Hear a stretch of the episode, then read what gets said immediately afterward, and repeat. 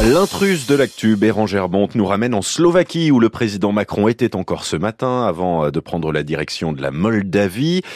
Et à ses côtés, depuis hier, une femme inconnue ici en France. C'est la présidente slovaque, la première femme à ce poste. Elle s'appelle Susanna Kaputova. Oui, Susanna Kaputova préside depuis le printemps 2019 ce petit pays de 5 millions d'habitants coincé entre la Hongrie et la Pologne, avec une fonction présidente qui est en partie honorifique, mais son profil très particulier dans cette partie du continent, très pro-européenne, très préoccupée par l'écologie et très anticorruption, lui confère une place assez particulière, il faut bien le dire, sur la scène européenne. Et racontez-nous d'où elle vient, pas du tout du monde politique. Absolument, elle avait même toutes les raisons de ne jamais y venir. Susanna Kaputova a 49 ans, elle est née à Bratislava, capitale de la Slovaquie. Elle étudie le droit à l'université Comenius à la fin des années 90. Elle travaille d'abord euh, pour l'administration municipale de sa ville, Pezinok, pas très loin de Bratislava, et elle devient avocate spécialisée en environnement. Elle œuvre notamment aux côtés d'une ONG qui s'appelle Via Juris, qui est le Centre slovaque pour les droits de l'homme,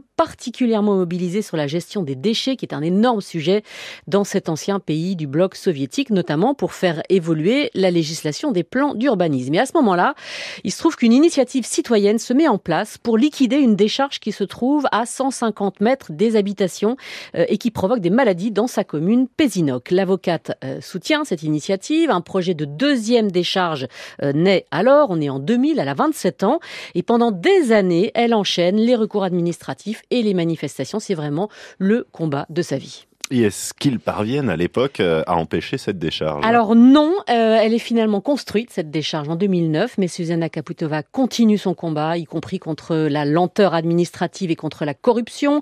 En 2010, avec une quarantaine d'habitants, elle saisit finalement la Cour européenne de justice, qui les entend en 2012 et qui leur donne raison en 2013. Permis d'exploitation annulé, décharge fermée. Et ça vaut à l'avocate le prix Goldman pour l'environnement, cette sorte de prix Nobel vert remis par une fondation aux États-Unis. On en a parlé ici même il y a mhm. quelques jours avec euh, une autre intruse privée. Exactement, la française. Et quand elle monte à la tribune, euh, la Slovaque, pour recevoir son prix en 2016, elle laisse jaillir un véritable cri du cœur et de détestation du monde politique. I would prefer to speak to you as a woman je vais vous parler comme femme et comme maman plutôt que comme avocate.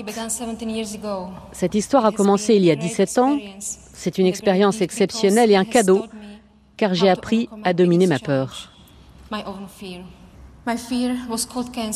Cette peur s'appelait le cancer, qui faisait souffrir tant d'habitants de ma ville. J'ai vu l'arrogance et la vulgarité du pouvoir politique et du pouvoir économique.